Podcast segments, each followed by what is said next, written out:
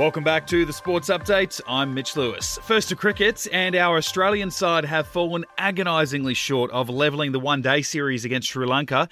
The host side setting the Aussies a 259 run target for victory. Our boys falling just four runs short of Sri Lanka's total. It didn't start well for our run chase. Captain Aaron Finch bowled for a duck on just his fourth ball, but it couldn't have been more different between our openers. But just as much heartbreak, Dave Warner stumped on 99 runs.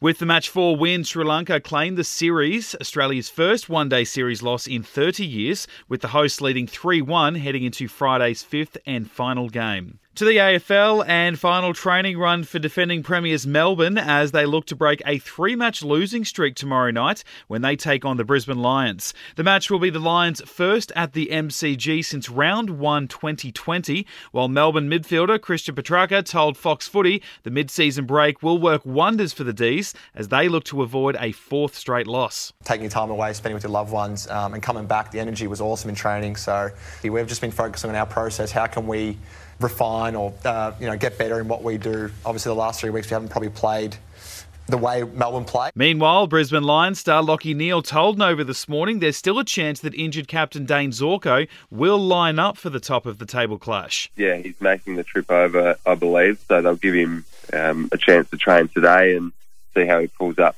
But hopefully he's out there, but if not, um, whoever comes in will, will get a an opportunity, but um, next man he's up. our captain, and we love love having him there. To rugby league and the New South Wales State of Origin team will today continue their preparations ahead of Game Two on Sunday. The Queensland side have their final full day on the Gold Coast before making the trip to Perth tomorrow.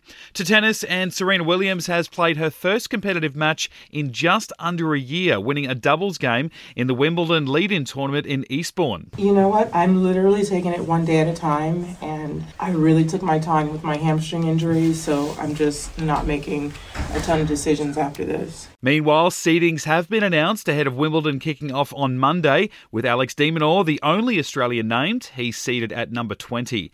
To basketball, and Australian legend Lauren Jackson has been included into the Opal squad ahead of the upcoming World Cup. It comes nine years after the 41 year old last represented Australia. And Australian swimmer Mollie O'Callaghan has won silver in the 200 metre freestyle at the World Championships. The men's 4x100 metre mixed medley relay team also claiming silver. That's the latest from the Nova Podcast News team. We'll see you tomorrow for another episode of the Sports Update.